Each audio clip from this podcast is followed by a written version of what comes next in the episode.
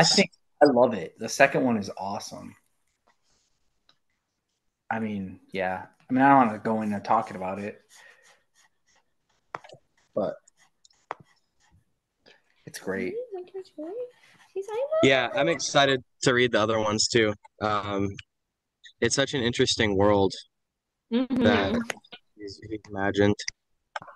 I've never, let's see, I've never really like read something that was like this, like grounded in a real scenario, but or a real um place, but like also so fantastical.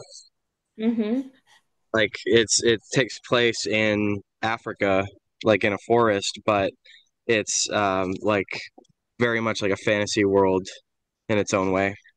Well, tell Yeah. them about what you uh the what was it called the musings of Africa. Yeah, I mean, I read and I watched an interview with um, the guy who wrote it, Brian Catling, Mhm. um, and he said he when he read a book when he was younger called like Musings of Africa, and it was based on like a forest in Africa, like a magical forest, and he wanted to like continue the story because he felt annoyed that there was no more to it.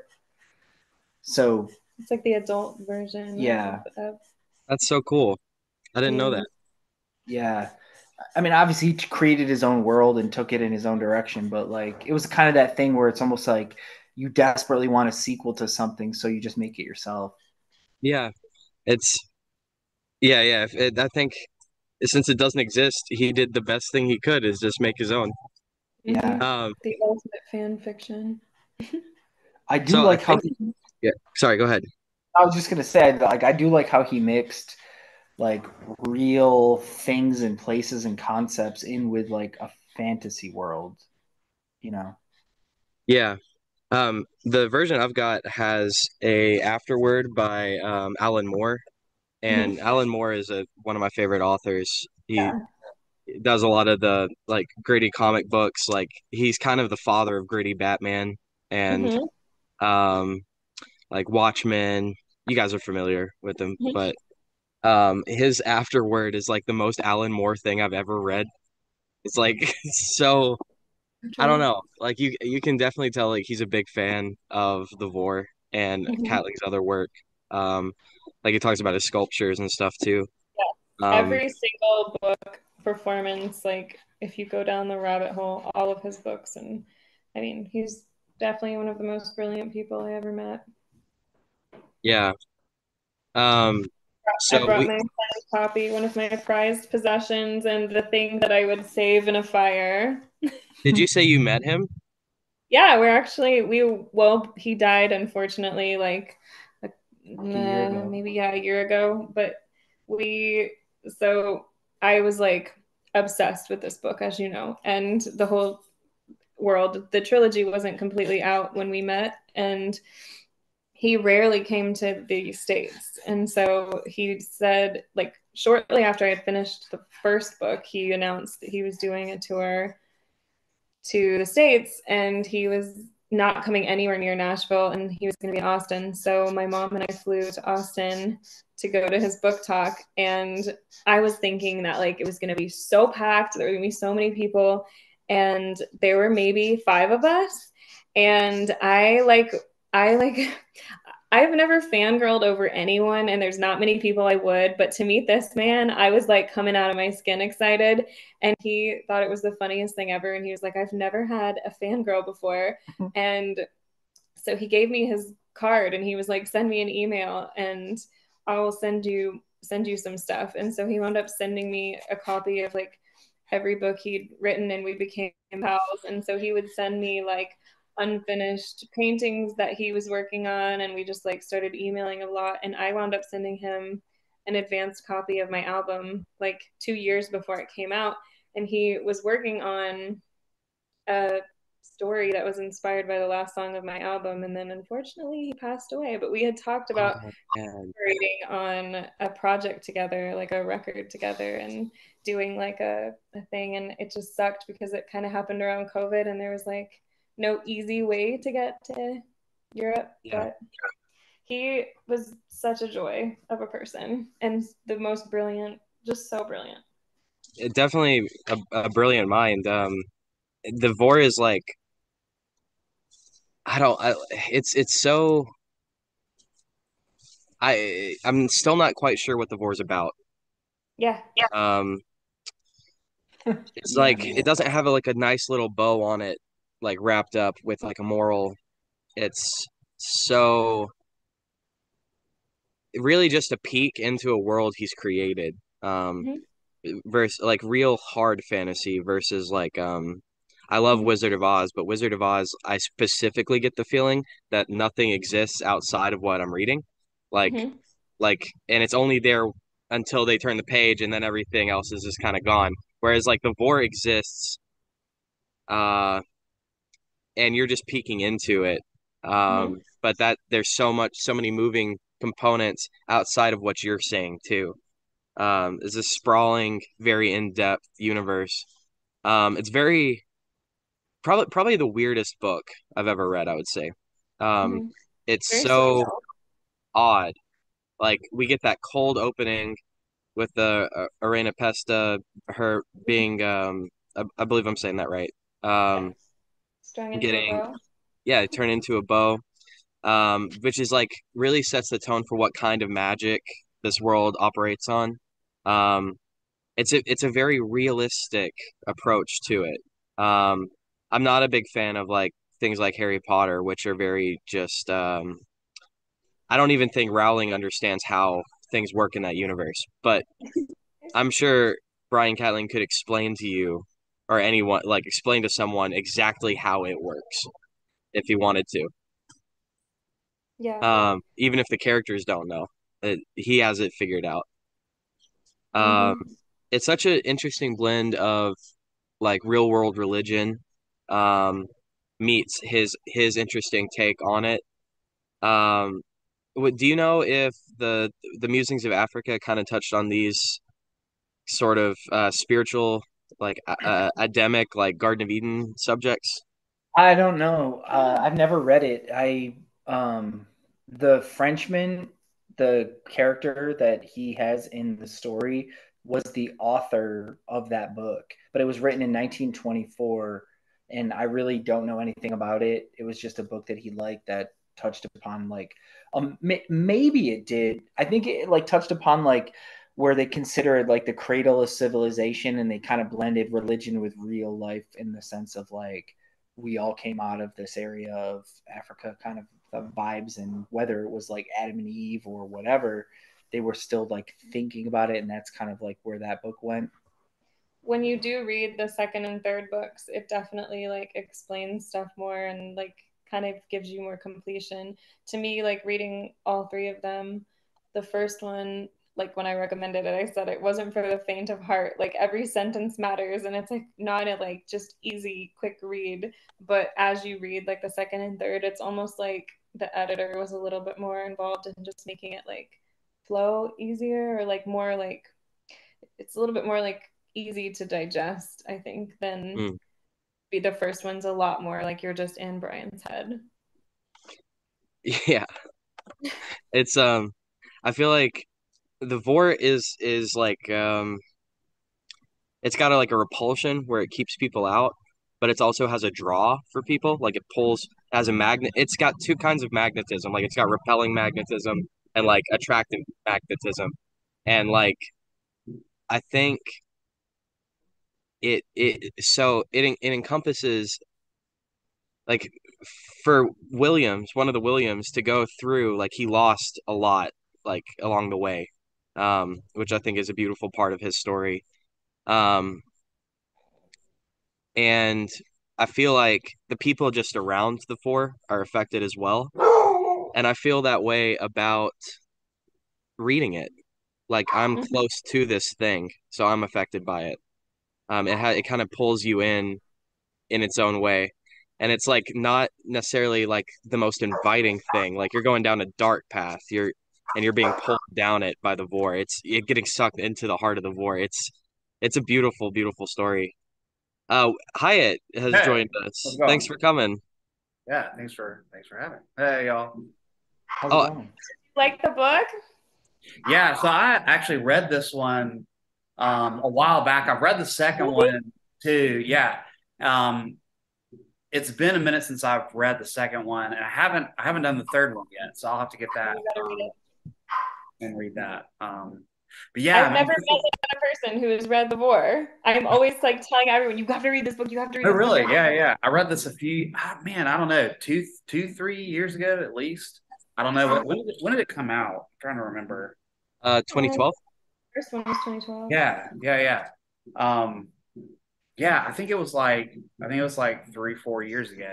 And uh, the book that we read right before this one in the book club was the um, was Annihilation and that whole series. And there there there are some similarities with between the Vorrh and this and Area X and that series. Just yeah, uh, it, in terms of being a just a place that that alter that draws people and alters them and you know easily has the seeds of their destruction in it.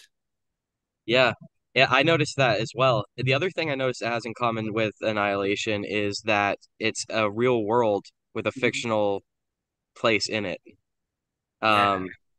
so eh, the Vorrh and Area X are very similar in that in that way. Um, yeah, I I think there are morals to be had in the Vorrh but that's I also feel like not the point. It's not those are things learned along the way, but that's not what he's trying to tell you exactly. Um yeah. It's it's it's he really is just trying to show off something different. Like there's a lot of tropes in um in fantasy. Like um one second had to let the dogs back in. um, there's a lot of tropes in fantasy, like elves, goblins, that kind of stuff, and it's really cool to see a fantasy author not derive any of those and and make his own completely unique system and world. Yeah. Um, I feel like yeah. Um, I think that the world building is kind of the point. Like if there is a point to it, it's it's to show you this place. Um, whereas like back to like Wizard of Oz, it's the point of that is to to give you a lesson. Um, whereas this is all like about the world.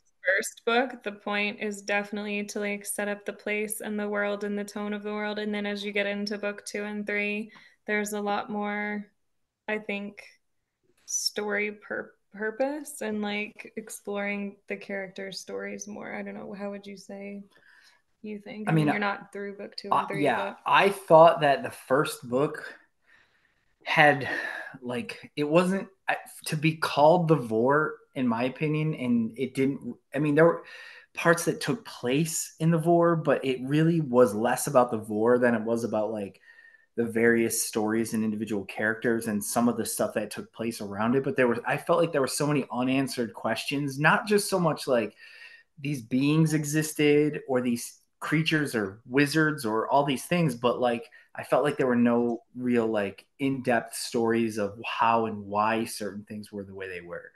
You know, like, and I, like, that's the part of the Vorrh that I was kind of like, what the hell is going on? You know, there's just certain parts where I'm like, you know, like I, I loved the way the story developed and, and and now that I'm reading into the second one, a lot of things are starting to make more sense. But like, you know, some of the things that I was just kind of like, where does this magic come from? Who are these people? Like they allude to the whole Adam and Eve thing, but I'm not sure if it's like, is this myth that these people have created? Are these creatures or things actually part of you know what I mean? It's like it was a very like it is the weirdest book I've ever read. I like that it answers the questions and that it just like assumes you're part of the world and you just know. And like to me, like when you listen to Brian talk about writing this book, like he talks about it and and honestly why I attach to him so much as just like a creator is he'll talk about how it's like he doesn't always know. Like it's just like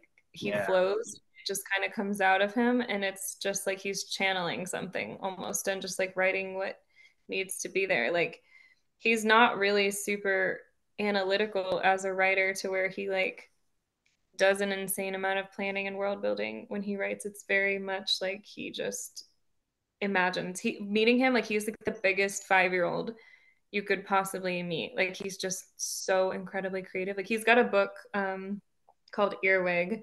That's one of my favorites. It's a really short one, and it's about this girl that has ice teeth and this handler that like changes her her ice teeth out. And like he just has one of the wildest creative brains but i don't think he even always knows what is happening. It's just like this world his brain creates. That makes a lot of sense. Um he's he's not really like a very hands-on writer. He's just letting the process yeah. flow through him. That's he's just like I, this is just what happened. Like this is the surreal like world that i'm creating and now you're a part of it I love that approach because I feel like writing is kind of specifically, well, writing a novel, especially of something this scale, is a very intentional um, kind of thing usually. So to like auto write and almost, I guess, like uh, like to channel that muse and just let it go mm-hmm. is a very unique thing to do with a book like yeah. this. You should definitely watch some interviews of his because he's definitely not the like I'm gonna post it note and outline this. Like mm-hmm. he just he just wrote. Wow. Yeah. That's crazy. No outline. He just went in, he just went into the Vorrh. He's yeah, Ishmael. I mean, he's always been fascinated with Cyclops. Like a lot of his performance art incorporates Cyclops. Uh, like he turns himself into a Cyclops a lot and does a lot of self portraits like that. And that was, I mean, he just like what did you say? He passed a mirror and. Oh yeah, he was looking into like this mirror at a place and you know how like sometimes you'll like see half of your face and it'll converge into like one half of something. So he like saw his eye come together so it looked like he had just one eye and he imagined what it would be like to be a cyclops and what kind of life that would be. But it was about the brain the brain stems that basically like the right eye connects to the left side of your brain mm-hmm. and opposite. So he started to think of like if you didn't have two eyes like your brain would basically function differently. So you w- might be able to have access to like more than the 10% of your brain oh, that maybe shit. we do. And so like that is what got his brain inspired to create like Ishmael. So yeah, as like a writer and creator, he's very just like, I'm gonna follow these like he's brilliant, just like these wild, brilliant thoughts and like create something. I thought that was like the coolest description yeah. for like making a character was that Ishmael was inspired because of the brainstem thing. That is crazy. I didn't even think about that. Yeah, they might. It would. Me heals Serena's sight. Yeah. That's another story though that I got. Like it wasn't like confusing, but it was like I wondered what the purpose of it was that he healed her. She started touching people, and then they were healed, and it started spreading. But it just it just kind of like arced and then faded. Like nothing ever really came of it. You mm. know. Well, you still have more books to read. yeah, I guess. Uh, okay the eye yeah. stuff. The, the when the that spirit comes and it hits those people and it like freezes their bodies, but their eyes are still alive. That shit creeped me out, and I'm like, why are the eyes always alive, and how much attachment are they to the actual person that eventually was turned? You know what I mean? Yeah. Um, Evan has joined the party. Evan, Evan Carpenter's here. I don't know if we can see Evan. Yeah. Okay. Um, yeah, so we were we were just talking about Ishmael. Mm-hmm. Anastasia was saying that the inspiration for that is um, since like the eyes are controlled by the opposite hemispheres, the idea of a cyclops eye would change your your like the way your brain functions. Huh. And uh, I didn't put that connection together. That that's has to do with the healing stuff that takes place. Oh, so that's see, I love that because um, this kind of goes back to what we are talking about with the religion stuff too. Like, um, I wasn't aware that they, he was had these abilities because he was a Cyclops. You know, mm-hmm. I kind of thought the powers and the Cyclops stuff was derivative of something else, but it's actually those two things together is is how that works. Plus that that works with the religion stuff too, where it's like here we see the Garden of Eden. Here we see what it's actually like. So it's like it's not it's not constructed from rumors and legends. Legends and rumors are constructed from it. So they're they're going to be a little bit off, but in his world, like this is how it is actually. Mm-hmm. Like there's the anthropophagi, there's there's Adam, which yeah, is the fucked up Ursula. Yeah. Do we do we um do we know for sure that that's who he that that that's okay. So we we know that's what the legends are, but we don't know that for certain then. No, At least of book one. Yeah. Okay. So it could just be some creature that's been there 50 years, not a thousand. Maybe there's a whole lineage of them they don't even know about or something like that. That's Mhm. cool. Uh, we I were also sorry, go ahead. I was just gonna say, I thought the end happened too fast in the sense of like, all of a sudden, the other Williams was killed, and then right after, just Adam just dies and gets hit with an arrow. You know what I mean? And like, I just have been wondering what the purpose of those things were so quickly. You know what I mean? I mean, it sounds like maybe there wasn't a point. He was just doing it, Yeah. which is Maybe he didn't even know. yeah. Yeah.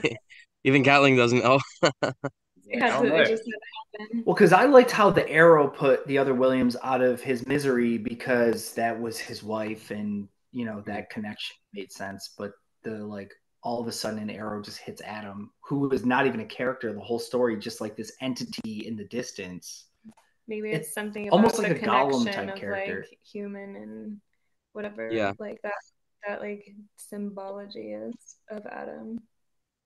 to know that he's just flowing and like doing his thing makes a lot of sense in retrospect. Like there there are parts like like Tsungali gets his arm healed and he swears himself to Ishmael and then immediately dies. And it's like I felt like they were building up this character and in a very like shocking way ripped it away. I'm like, I mean, that might have been a shock to him too as he's writing it.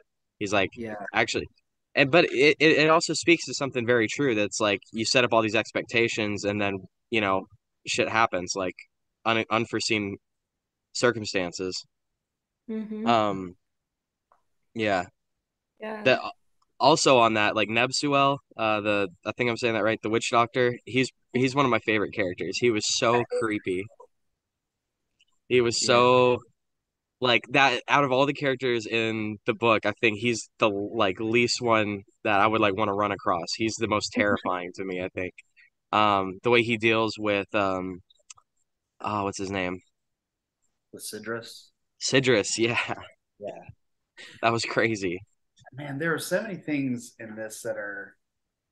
That was the thing that struck me about this book was, I mean, you have you know you have the mythological aspects of the the earth the erstwhile, and then um you have Sidra, I'm, and sometimes I'm getting confused what happens in the second book. Um, but you have him and the priest like hunting them down and killing them, and then you have sort of these semi-organic robots of unknown origin in the house and you know the cycle i mean it's just all these different things that just don't seem like they would have anything to do with each other and would come from entirely different sort of fantasy or you know sci-fi Mhm. kind of things but somehow it all it all just weaves together in this in in a way that uh, the world the, like you don't ever you don't ever go from from piece to piece in this book and think well there's no way that that you know that this fits in with this like it all it all goes together in this very strange way even though there's so many disparate threads Mm-hmm. So what do you The guys? BBC, the Oh, sorry, is making a show, has been working on a show about it. Um, I don't know how far into production it is. He told me about it before he died, but he um, said that he was like not sure who was going to direct it, and he, he was like really nervous because he didn't think that they would be able to make like do the world justice in like you know television, but he was really excited and like no uh, Tim and Eric were like involved in like trying to get the script, and like people have kind of been like fighting to get this script because like they Terry like the pe- the people that love the Vorrh like are so passionate about like making sure that it's right. So I don't. I just don't know that they could ever do it justice. Like this would be the most expensive show like ever to do justice. Yeah. Yeah. It's like um, it's so like like cool. like Blood Meridian. They've been trying to make that movie for years now. It's just Mhm. impossible to bring to the screen, you know. Yeah, I think it would have to be more of a movie. I just I just don't know that they could do it in a series. I think it's too abstract. Like people would be like, Yeah, "What's but- happening?" yeah, but I also feel like a series would allow for it to be a lot longer. that's true. You can take like a couple seasons on book one. you know, like hour long episodes Mm-hmm. are a lot better than trying to cram it into like two and a half hour movie. yeah. Yeah. I think the book, the structure also kind of lends itself to that kind of thing too. You know, there's so many different characters that they introduce and focus on, then jump from one to the other to the other. I, I think an episodic thing would definitely make a lot of sense. Yeah, I hope I hope it happens someday. Maybe someday Yeah. I'll be able to buy the rights and help them. Did y'all, did y'all ever see the the more recent like mini series or whatever it was of Dune? I haven't seen it. I'm, I'm familiar with what you're talking about though. I haven't seen that either, but that's that's another one of those books that um you know I've seen you know I've seen the old adapt the David Lynch old David Lynch adaptation, and it's bizarre and entertaining in its own way, but I haven't ever seen uh you know something uh presentation of that book in either a TV show or a movie that I felt like really captured it, but I haven't seen that most recent series. Well, there was a mini series.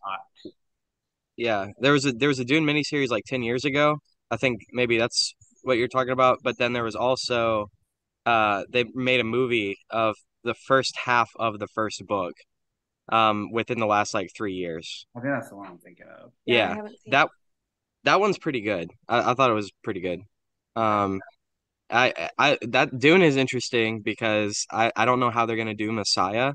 Um, it's a very well, for one thing, a very controversial book. Um, and I think it's kind of one of those things where it's it's it's supposed to be thought provoking, um, and controversial. Uh, like it divides divides people into basically, are you pro Muad'Dib or like not Muad'Dib? And um, I it, that would be an interesting thing to see adapted and see how people respond to it. Um, especially if they like aren't aren't like new to Dune. Mhm. But yeah. um, but but enough about Dune. Yeah, Uh, anyway, we I was just- I- no, yeah, you're good. Came to mind is like sort of semi unfilmable books. Yeah, no, you're you're totally right. Uh, yeah, Dune Dune is definitely a hard one to adapt. Um, I hope they do good with that going forward too. Um, and and the Vorrh. Um, there's a couple other ones I'm looking forward to that I'll hope they'll adapt. Um, but what do you guys think? What do you guys picture after Nebsuel heals Ishmael, or not heals him, but kind of gives him he implants this like false eye. What does that look like to you guys? Because the way he describes it, I wasn't quite sure. He's got such a beautiful like prose to the way he writes, and like I feel like that's a that's another part that would make it really hard to adapt. Is like you can't take his words and like turn them into like pictures. Like Mhm. The way it's written is part of the story. I think. Yeah, Um, absolutely. I was going to say, I think it would be so interesting to like go in each of your heads and see like what you saw the characters as and this and the forest as, because I think it causes it it like forces you to use your imagination so much, like Yeah. that it's different for everybody. Oh yeah, yeah. I th I so because I was picturing Ishmael as like a very like traditional Cyclops, like big one eye in the middle of his head. Um, Yeah. but but then the way like Nebsuel heals him, he talks about how like it it looks like he's not recognizable as a Cyclops. He just looks a little fucked up, is the way everyone kind of Mhm. reacts to him. So what did that look like to you guys? He had to be like semi-attractive with how females react to him. Like, like you Ishmael know, fucks a lot. he's not like an Yeah. ogre i think that like is like totally unattractive just because of like women's reaction to him so like i feel like he's got to be some kind of like semi-attractive cyclops But is that, do you think that's like on the side of his head?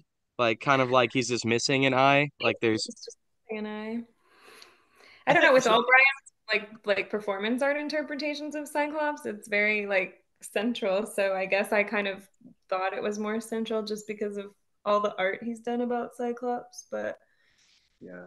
Like you're right that he does describe him as just looking a little fucked up. Well, I I, mean, I there's- remember. Oh, go ahead. Sorry. I was just gonna say, there's that, yeah, that character in Futurama. You know, his uh, Lena is that her name? Who's the Leela? Cy- Leela, who's a Cyclops. who Everybody thinks is attractive. So, you know, But I didn't think of him as having like one huge eye either, even though that you know the those characters, the other ones that had the eyes in their chest, the one eye in their chest. The like- anthropophagi. Yeah, The most most of the time you think of a cyclops is like having one big eye, and then I was like, if Ishmael had another eye implanted into his face, it would look really disproportionate. And they never talked Mhm. about that. So I'm like, did he just have one like little eye? Mm. And you know what I mean? Like the other one just balanced it out, and he was like, they compared it to like a war injury that his face looked like he had like a war injury or something. Mm. So I'm like, I don't know. One thing I No. remember from that part was like the um, Nebsuel. He's talking to him. And he's like, "You you have a big eye socket that's slightly off center, and Hmm. apparently there was room enough to get another eye in there. So I imagine he's just kind of got like one big fucked up eye right kind of here, you know, and they just kind of open it a little. I, I don't know. Yeah. Interesting. You know. No, that's all I remember from that. It's also like um it's like it's uh it's like spirit healing, like he's using magic and medicine together. So I kind of I just kind of brushed it away as like Nebsuel's that good. Yeah. He can Mhm. just he You can do whatever. kind of- book, I think you have to kind of have a little bit of that, just like letting the book be magic and not trying to like think about it too much. I so wish he was still alive because he, he would have enjoyed this so much. That's what he said to that Sun Valley guy. Like he's when he lost his arm, he's like, I have to make you the wooden arm because if you had parts of your other arm, I could have made something. yeah, Meaning, like, yeah. So I was like, maybe he has the ability to like shift things Mhm. around and work with what he's got, but Yeah. you know, yeah. Didn't he I have drink thing? Like I can't remember. It's been a second since I read the book. I'm not sure. I thought he made him like never mind. Maybe. I I think- have to read I I think it's really cool also the way like um the Williams uses Este is like very it's I don't correct me if I'm wrong, but I don't think he ever actually shoots it at someone.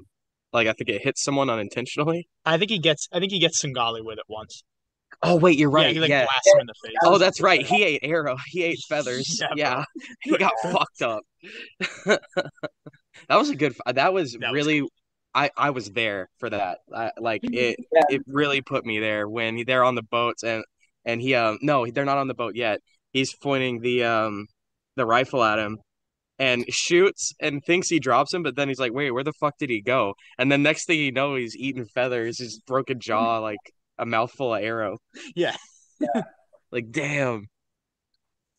I gotta More tell you, I was kind of, um, I don't know if you've talked about this yet, but I feel like I was kind of rooting for Tsungali for quite a Mm. while there. I thought he was really Yeah. cool. Yeah. Yeah, that kind of flipped it, changed. It is cool the way um all these characters are superhuman. Yeah. Like none of them are all good or all bad. Like the, none of them are like the most virtuous like comic book hero, and they're not all bad either. Like even like I mean McLeish is pretty bad. McLeish and the Doctor are pretty bad, but like Yeah. even then they're understandable villains. Like you you can it really puts you in their shoes too.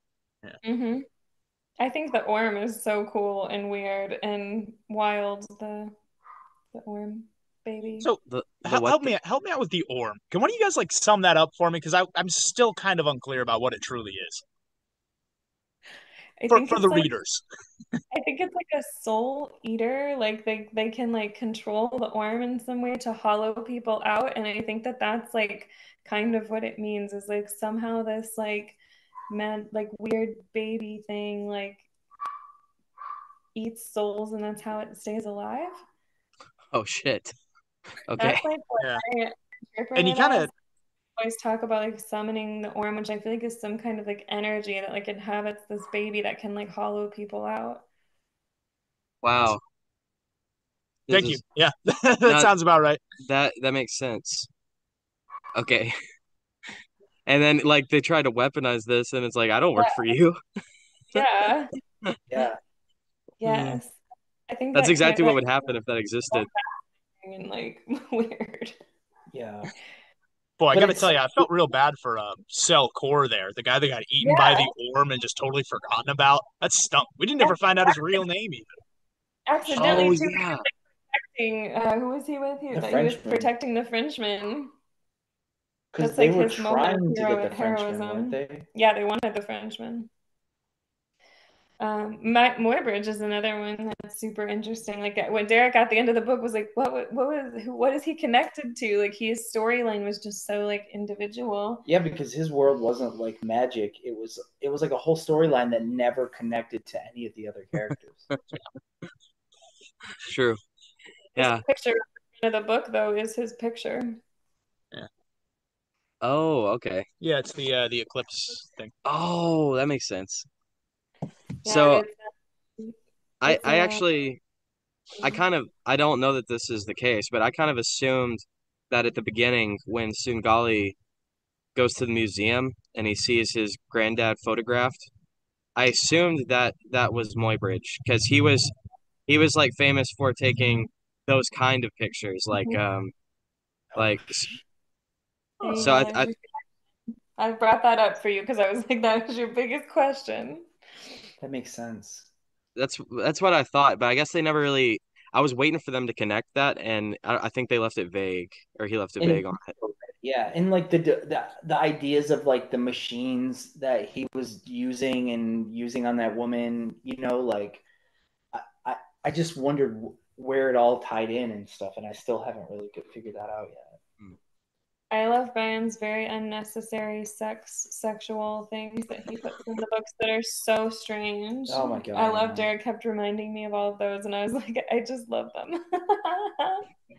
I like how he gave Ishmael a curly dick like a duck. Yeah. That's so funny. I was at a I was at a, a thing the other day where that had like a crystal booth, and there was one that like looked like a spiral, and I was like, I almost I couldn't get it. Yeah, You didn't Oh, buy yeah. the Cyclops dick crystal? Dang. I didn't. The line was too long, or so whatever. 'Cause it Yeah, there's there's a lot of sex scenes in the Vorrh, and every single one is so bizarre. Um, it's so The great. dog, dog sex dream. Yeah. The dog sex. The dog. The part actually, Muybridge's sex scene is like probably my mm-hmm. favorite part of his arc. yeah, It's so good. like Oh, that yeah, was but- crazy. Oh, that one felt Some of it- criminal. like but like I felt like like I said to her, like some of his writing, it just I just couldn't wrap my head around what the point was in some ways. Just in the sense like he was talking about like Muybridge walking around the kitchen in his underwear and he's like he was flaccid and I'm like what does that have to do with anything? He's making coffee. You know what I mean? Like why add that in there? You gave you a visual. I know, but it's just I why? You know? Yeah. Building the world. That was just part. That's this color. Yeah. It's it's because it, the uh, unless he specified, you would assume that he was rock hard making coffee. I always assume unless they tell me otherwise.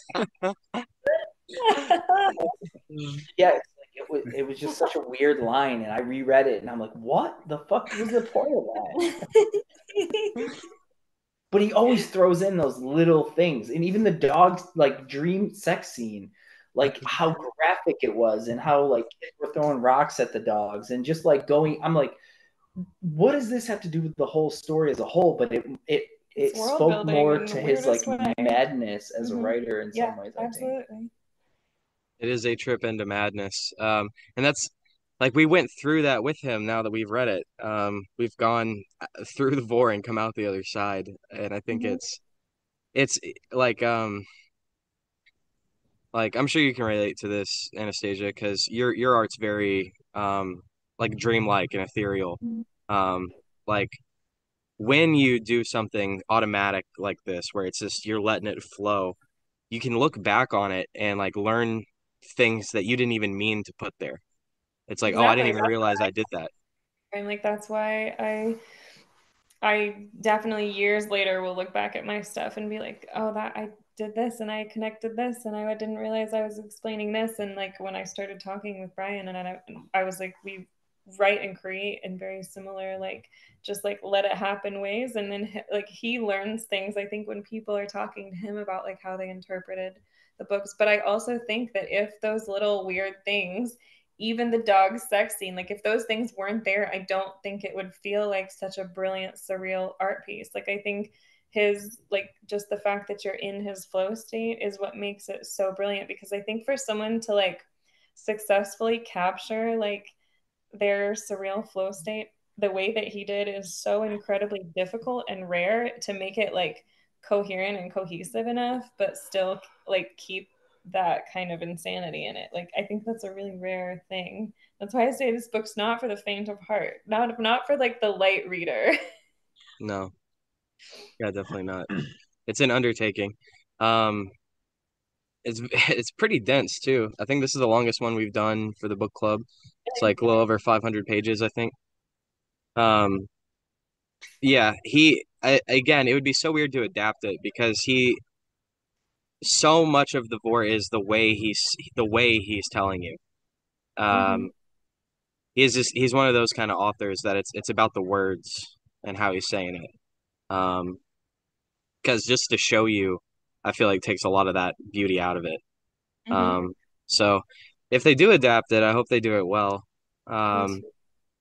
I yeah definitely encourage you to read the book, second and third oh book, Earwig, and watch the documentary about him and his life and all of his performance art on the BBC. It's fantastic. Like, and watch some interviews with him. Like, he's just honestly like one of the most interesting people that ever was. So I would encourage you to go down his rabbit hole a little bit.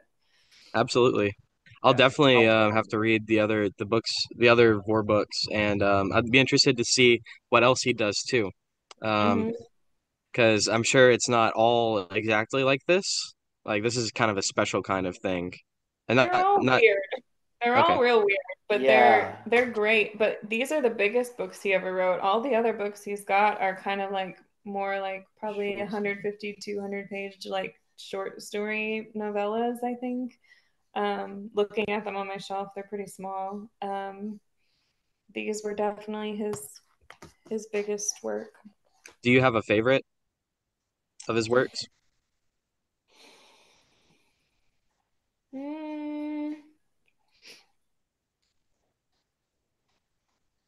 don't know which of the three books in the Vorrh would be my favorite. I mean, I think it probably would just be the Vorrh trilogy. I don't know. Earwig's pretty brilliant, but I just think the expansiveness of the Vorrh is like, I mean, that's just it's just a masterpiece. So right I would say probably the Vorrh.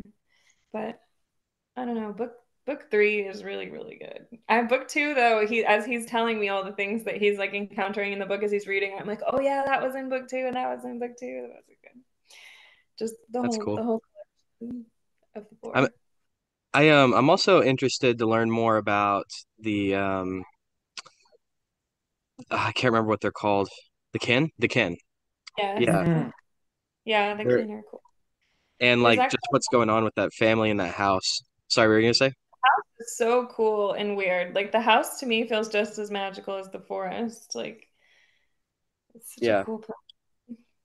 It felt like Yeah. you ever have one of those dreams when you're a kid where you find a secret room in your house and it's like full of all kinds of awesome stuff. It felt like the whole house was like that. They're just constantly discovering things and finding stuff. Yeah, it's dreamlike. I really like that. yeah Yeah. And the wind organ up in the um. Up in Yeah, that was so cool. And they, they had the uh, the camera obscura up in the top there. That is so awesome. Yeah, I really like that. Want Did you have to look up a lot of things when I read it? I was like Googling a ton of things to like get visuals or be like, what does that look like? Like I didn't realize that that instrument in the attic is a real instrument. And he told me that is a real Yeah. instrument that was built in the 80s. 80s. Hmm. Huge, right? that's awesome Yeah. It, it takes up an entire room. I mean, room. That's what I'm saying though. He mixes all these parts of obscure history into this thing. You know what I mean? Like even the camera obscura might come from something he experienced or did and just threw it in a story. I don't know. It's hard to say. yeah There, there is a book of his that I haven't read. I don't remember what it's called. It's on the shelf over there, and I I don't know when I'm gonna read it because I'm like saving it because I'm like it makes me sad that after I read that one, like there will be nothing else of his for me to consume ever. So I like have been saving it, which is maybe silly. I need to read it at some point soon. yeah But he's he, he's definitely brilliant um I'm I'm really glad you recommended it because I'm uh, yeah, like this is a great book to Thank have done it. recommendation. I've only Yeah. been able to get like my mom and now Derek to read it before you guys, so I'm so excited you I- read it. If if either of you has any more weird book recommendations, throw them my way because um I I had a great time with this one. Um, there there's a lot to unpack too. I think this was a good one for a discussion like this, uh, because Mhm. there is so like there's so much to say about the series. We'll definitely have to do the other books as well. Yeah. Um, so- I know you Do you guys got to get going in a minute. What are you gonna say, Derek? Do this book club a lot? Like, is this like a thing that's ongoing? Yeah. Yeah, monthly. Yep, Yeah, we do one every month. Nice. Yeah, man. I've been trying to read more, so if you guys, you know, have another thing, Yeah, shoot me a message because to I'd be like to keep it. doing this. Fuck yeah. I th- I'd lo I would love to have you guys. Uh, we're doing the um the Marvelous Land of Oz next month. It's the second Wizard of Oz book. We've already done the first one, but they're not long if you if you want to catch up. And um also it Wizard of Oz is not a series where you have to read them in order. Um they're very disconnected. So, uh The there's, like- Marvelous. Yes, yeah, the Marvelous Land of Oz. Uh, I know very little about this one except that it's not Dorothy. This one's about the Scarecrow. Um, Interesting. Yeah, Right. Dorothy doesn't come back for a few more. I think it's the sixth one where she returns. So Um, is it like the main um the main like to uh, genre, I guess is is it all fantasy that you like to do for this book club? Nope. Is Last last month we did The Life-Changing Magic of Tidying Up by Maria Kondo, which is just a Yeah. book. Oh my God, that's amazing. Yeah, it was awesome. I learned a lot about tidying up and um, do you know that book too? Yeah. I Okay.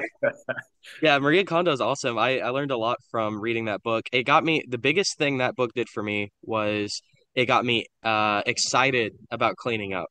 Like I'm not like it got me motivated and I'm like, yeah, I'm excited about like fucking simplifying and throwing shit away. Like now it's fun. Which Yeah. Except for tearing pages out of books. Yeah, okay, she's crazy first of all. not to Wait, take that what? advice. She is What? insane. She's uh, I'm definitely not ripping up pages out of books, which she did admit is like she's like, I, okay, maybe I've gone a little too far here. What kind of pages out of books? But she would She pick- was- she would tear the ones that she liked and save those in the folder and then throw the rest of the book away. I'm like, What? yeah. No, that's no. No, Maria. It's funny because she actually got a lot of flack. Like I feel like it was like last year or something because she basically like made some post ta- like now that she's a mother, like talking about how like her method like Yeah. Is flawed. And I don't remember what she said, but people were like She was saying things about if it. it's the same thing I'm thinking of, she said that um she's given up since she's had kids. She's like, Yeah, Yeah. I'm not trying to clean anymore. Which I think is she's that's that's what's so beautiful about her though. She's so honest. Like Yeah, like she's a real person. Like take what you will from this and live and live your life. Yeah. Um, Yeah, I'll definitely send you some of my favorite. Perfume Send- Story of a Murderer is a good one. Yes, one. perfume. That's one of my favorite books of all time. Let me write this down. It's I love perfume. Um, Derek and I actually, when we first met, when he interviewed me, and we, I, I mailed him the Vorrh because we talked about our favorite books of all time, and he mailed me perfume, and perfume is excellent. Yeah, Perfume Okay. Story of a, You will love Yeah, perfume. What's what's the subtitle? A Story of a Murderer. Perfume Okay. Story of a Yeah. How would you Okay. describe it? It's um, it's about this. Uh, I mean, it's I, I basically long story short, it's like about this guy who has an ins, uh, an insanely heightened sense of smell, and he becomes a perfumer. And it's basically his. It's set in like Victorian England or France or something France. like France, and there's like a whole world built around his like insane sense of smell. He basically Okay. can smell all kinds That- of things. Wasn't there a people's. movie made about that? Yeah, that? there was a movie. It's And- and he was a historical figure because I think that that Nirvana song "Scentless Apprentice" is about that. Yeah. Right. I I feel like he yeah, I think it is, but I love the way it's written. I just But love you don't like the movie? how to, I just I don't know, it's like one of those things where you know like you read an amazing book and then you see the movie and you're just kind of like eh Yeah. You tried, but you didn't capture it. Yeah. That's how I feel about a lot of movies made from books. Ah, well, you tried. You know, good hustle. I know it's not always easy, but sometimes you're just like, if you have like a favorite part of a book and then they just totally take that whole storyline out or something, you're like, what the hell, you know? Yeah. But Well, I wrote that down. We'll definitely get around to it. Um, do you have any shows or any releases you want to plug? Me, um, mm, no shows currently booked. Uh, we're working on, we're in pre-production for the last music videos in the visual album series that will be out later this year. So the album's out though. You can listen. Yeah. Congratulations. more. Um, yeah, streaming streaming now. Go check it out. Yeah, we're we're at over like 400,000 streams now, so we're pretty excited about this album release and Yeah. That's can't wait for the awesome. Video. Uh, Just checking one more time. What's the name of that album and where can we stream it? La Petite Mort, and you can stream it everywhere by Anastasia Elliot. Definitely check it out. Yeah, And dude, we as did an interview on Rhetoric Rabbit Hole, so you can listen. yeah, that. we sure did. Um, um, yeah, so definitely when you're done watching this, go check out Anastasia Elliot. Um, that's you, you did a lot of great work there. I'm excited to see if whenever you do have a show come up again. Thank you. Yeah. definitely next year we'll have a bunch. Yeah. Taking a little break so we can focus on filmmaking. And they just worked on a whole new album too. She like Yeah. recorded like seven or eight new songs. So Oh shit. Yeah, Okay. We're finishing. The goal is to have that EP done by the end of the year so that we can spend the next six months working on the first, the next full length while those release. So lots of we're lots of like behind the scenes creation right now. Nice. busy. Yeah. Um, Hiatt, do you have you've got Hiatt's got a you got a show tomorrow Yep, play them uh, at at the East Room. Yep, with Awesome. Taxiway and um, Opiate, right? And Opiate. Yep, Cool. it's Opiates. Um, they have they're putting out an EP. I think it's their release show for Okay. that. I'm gonna be the Wicked Witch of the West. I did that last week, and that's I'm doing that again tomorrow. But I have like better green paint this time. Nice. So- pictures. Yeah, I'll send you pictures. Um, yeah, I did it bef uh, last week too, but the the paint I got kind of sucked. Um, That- so It's so hard. It's so hard body paint. yeah, What is what are all y'all's Halloween costumes? Heaven's got some great ones. uh, yeah, usually I just go as one of the guys from Alien. Um, I got like a little Very uh, nice. chest burster thing. Yeah, He's got a, he just it's it's him in a t-shirt with a chest burster coming out of his chest yeah. and blood Yeah. everywhere. That's super cool. What about you guys? Um, I'm gonna be the devil and he's gonna be an angel. Yeah. Aw, I'm recreating a 40s Anita Ekberg uh, devil costume, so it's very like vintage glamour, like rhinestone horns. I'm very excited about it. It's currently under construction. nice. And Derek's like fancy devil, so he, I mean fancy angel, so he's got like a white suit and a little halo. That's cool. Yeah. Um, yeah, a angels are an interesting part of the Vorrh too. Uh, I think that's that angels are kind of just a colloquial word for the erstwhile, if I'm remembering right. Um, a fun angel? Yeah. And it's it'd be interesting to see like a character with an alternate perspective because we're really getting it through this mythology of like um these are angels that God left here. Um so I kind of until until I'm told otherwise by like a character in the book or something, that's kind of how I see it. Read book two, The Erstwhile, They and you really will go get into depth about accounts. them. Yeah. That's basically what the those creatures are, what the second book is really about, and it's so good. Yeah. I um I got really sad when one of the Williams and Este separated. Like but Mm-hmm. like it was the way he describes it, that's kind of even made it sadder the way it was like this is just, you know, time has played out. This is not a it's a natural disconnection. Um it's not like it's not it, like the way he said it, he's like trying to convince you it's not a sad thing. And I'm like, "No, it is a sad thing." I don't want I don't want him to go I don't want her to go to Ish- with Ishmael, and Ishmael ended up being a douche about it. Like, just completely forgot about her. Yeah. um, But I liked I liked um Ghost Tsungali and his granddad. I thought that was cool too. Yes. He takes over the bow, right? At the end of I- the story. Yeah. How does he so does that mean like we're just like and if we're watching this, it's just a ghost carrying a bow? So like if you can't see the ghost, it's just like a floating bow. Yeah. Is that Yes, they literally say that. I think in the book where it's just the bow is floating around the air and That's cool. Tsungali is carrying it. that's awesome. Oh, that also reminds me of the the the priest burning the painting and when when there was that painting that fell off the wall and then he puts it on the wall and it's like it's in like a hovering like an inch off the wall and like uh he's describing it like it's like defying gravity. It's this kind of state like statically locked in this one place. And um whenever they throw it in the fire, it releases all those things, but there's a delay. There's like a weird delay between Hmm. erstwhile like coming out of it like an hour later or so. That was really cool. They were like. They really liked that painting for some reason. I don't remember who which characters that was. I don't think those are main. Where was the where was the priest in the in the painting? I don't remember that. Uh, Hiatt, do you remember what I'm talking about? Yeah, I, I think that was wasn't it Sidrus and the priest and I, I and I'm There was- I'm gonna something confused from like the second. I know book. what you're talking about. But they like kill one of the erstwhile that they don't they can't see it, but then they have these like visions of it later. Yeah. I know that's why I don't want to say too much because the second book really revolves around like priests, and I'm like, what? What am I like? Um, Okay.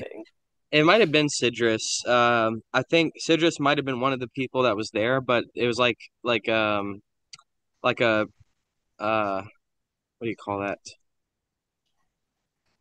Like like um like a priest assistant who apprentice who like saw some erstwhile. Like he's like uh, they like they were running around, and then he calls the priest, and the priest is like, "Okay, go home." And he's like, "I'm gonna deal with this." And he basically like exercised this painting. Like he picked it up off the wall, and like when he picked it up, it was still like it was it was like it was on the wall, but it wasn't on the wall. It was just hanging there. And then he grabbed it and he threw it in the fire, and he was saying how like what he he what he's he was preparing for the fact that he's like I'm going to see some really crazy shit in about an hour. Um, So I, I remember what you're talking about. I think that part took place. Um, I, I might be wrong, but I'm, I'm pretty sure it took place in kind of like the missionary church in Essenwald. Um, and I think it might have had to do with Sale Core and the Frenchman at one point. That might be a totally different moment, but I think that they entered a church and they saw some weird shit. okay, all right, that that sounds right. Yeah, that character it, it kind of came to an abrupt conclusion. He was a good guy. The Frenchman? Salcor. Oh, Salcor, yeah, Philpatra. We don't Frenchman even. was a little weirdo. What'd you say? It's like the Frenchman was not a good guy. No, no, no, no, no. Freak. Yeah. Isn't he the is he the character at the like very beginning who's like looking at himself mm-hmm. naked in the mirror? I couldn't Yeah. remember. Yeah. Yeah, Yeah, what an interesting character. And also like after I finished it, I went and like read a little bit of the beginning again. It said he had like these deep scars on his wrists and his neck. Do you guys remember this? yeah, Did he try I guess did he try to kill himself? I don't Yeah. know. Here. I got a quote. Ready? I got you. Give it to us. Okay. Um, let's see. So, uh, this the the Frenchman we assume is looking in the mirror at like um another version of himself. He says he tugged at his, he tugged at his mustache, and Max, the guy in the mirror, did the same. Then Max pointed at the open wound in his arm, deeply vented and bloodless. He had died nine years ago before, at the height of his fame in another grand hotel. His wife cutting first, his hand gripping hers on the razor. This was a very different mirror dance. And then it goes on. Okay, so so the reflection has scars. No, I, th- I think that Frenchman, aka Raymond Roussel, I think he died too. And this is his ghost looking at the mirror. Oh, Mm. okay. So this Might is be- I might be after the Frenchman dies? Oh wait, This- maybe This maybe that's prologue right. takes place, I think, probably like decades after the, the war. Gotcha, gotcha. So that's like okay, that's a flash to the future. Got it. Hmm. I don't know that I got that. That's went back. interesting. That's so crazy. Um, yeah, I didn't pick up on that either. But if that is the Frenchman, it sounds like he's dead here. I Sorry, what'd you the say? like three or four times and still be finding things out or being like, oh, that Oh connects yeah. to that. But I think also, I was just gonna say, like with the whole Tsungali storyline, he is still technically alive in another world, in still in the world itself, where he's a ghost, but he's hanging out with his grandfather and going to do things as if he's still alive, even though his physical body is dead. So I'm still struggling to understand whether or not there's like an actual like two worlds going on all at the same time, and that explains some of the magic of it all. You know, oh where like you know like the eyes are still alive in the real world, and now your soul is in the other world, and you're you're blind in that world or something. I don't know. You know what I mean? It's I do remember it saying that um Heart of the erstwhile uh Este, she like it, it said that she had three deaths in her tradition or something like that. So like by the time she was like approaching the end, she was already like pretty vacant, is uh, if I'm remembering correctly. Like she was like she had already uh, undergone like two of her deaths before she died. And I'm not sure exactly what that means, but I kind of got the same feeling, Derek, that it's like um she's like in between spaces and that might be she also lived a really long time, I think, if if I remember right. Um so like with that so like she probably died over like a series of decades is what I got out of that. Um, and that to what that would mean is to be like in between places, like halfway in one world and halfway in another. Yeah, that makes sense. Nice. Yeah, uh, it's probably something like that. Um, it would be cool to see like what's on the other side in a more direct way, because I know like Tsungali and his granddad are walking around, but they're also kind of they're here, but they're not here, and they talk about going to a place afterwards. Like, Yeah. yeah. It also like the way he fashions things out of Este's body, like he puts her uh like her womb and her hands and her heart and her head like in in one place and takes the rest of it with him uh like or the bow with him. Um so it's like she's kind of in several places both in this world and the next world. Um hmm like divided among a bunch of different which is I guess in a literal sense what happens to all of us is we get displaced over yeah well um that's really all I had do you got any closing thoughts on on the Vorrh Nothing here.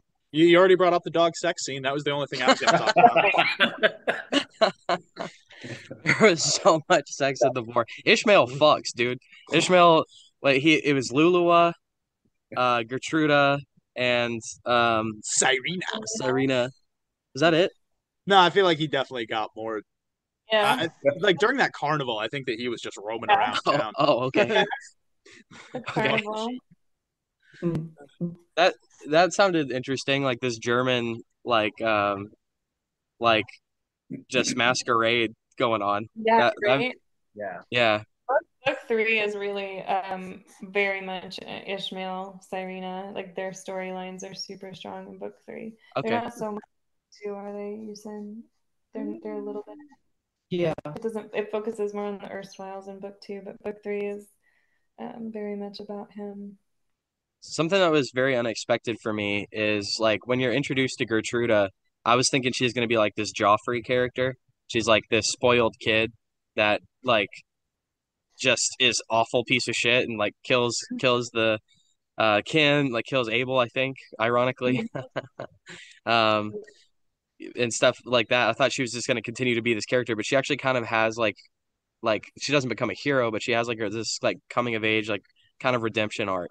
Um I wasn't expecting that. Yeah. Yeah. I think seeing her and Mutter grow to be good friends was really sweet too. I like that. Yeah. I mean, you know, Oh, Mooter's one of Mooter and uh he's probably my favorite. Uh I really like Nebsuel too, but Mutter Mooter, he very much like I love the way he just fucking killed the doctor. Like, you know what? You know what? Fuck you. And the the son with his hands that got sewn on backwards. Oh my God. That was so fucking crazy and tragic. yeah, did that really happen? Like, did Yeah. the doctor remove his hands and put them on Mhm. backwards? Yeah, he comes Yeah. back. He comes Yeah. back in, in the I, next like book. that felt like I for a minute I wasn't sure if that was like a dream or something. But yeah, so uh, physically the doctor removed his hands on orders of some spirit and flipped him over. Yeah. That's what. Okay, Yep. cool. Yep. Sweet. Oh, I'm even more unsettled now. That's great. Yeah, Yeah, in the second book, he's a he's a part of the second He's like a book. main Yeah, he's a main character. Hmm. Oh, that's cool. yeah. That's oh man, that would really that's such an awful curse. And it's like it's very biblical too. Like there's a lo- so many biblical undertones. Like he's not punished, his lineage is punished. Like his firstborn son is punished for his actions. Is a very, very like archaic Yeah, kind you're of. Yeah, yeah. and And it's- the Abel, the whole Abel thing where she bashes his head in. That's like how the character of Abel died in the Bible. So I'm like wondering where all this stuff continually ties in, and if Gertrude represents the Cain story, where she's, you know, I don't know, I don't know. What is the story of Cain? You know, They were brothers, and Yeah. one was jealous of the other, so he bashed his head in, and then the father came looking for him, and he's like, "Where's your, where's my other son?" He's like, well, "Am I my brother's keeper?" Like, basically, like I don't know. How should I know? I'm not, you know, like he, he tried to hide the murder of him. Mhm. You know what I mean? And he was just basically jealous of his father's favor towards his brother. I think.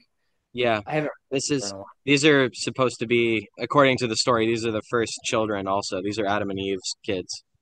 Yeah. Um so the first murder is the second generation of people. Um, Doesn't take long. yeah. Uh Awesome. Hiatt, do you, do you have anything you want to add? No, I was just gonna say, yeah, yeah, kind of the same religious vein. It's kind of like the taking a part of Este's body is kind of like, you know, the way relics were done with saints and you know different people's bodies were you know taken around and recombined and you know. Yeah, it's an enchanted object in a like a a very like real real way. Mhm. Yeah. Well, thank you all for coming. Uh, we'll definitely revisit. my dog had a poop on her butt, so Oh, nice, where that went for a second. nice. Well, that's a great way to close it. Dog poop. Um, yeah, go check out Cassette Stress tomorrow, everybody. Um, at the East Room, and uh, yeah, go check out Anastasia Elliot's album La Petite Mort out now. Um, and we will see you all next week. And next month, uh, we'll be doing Marvelous Land of Oz by Elf or Frank L. L. Frank Baum, something like that. okay, see ya. Good seeing y'all.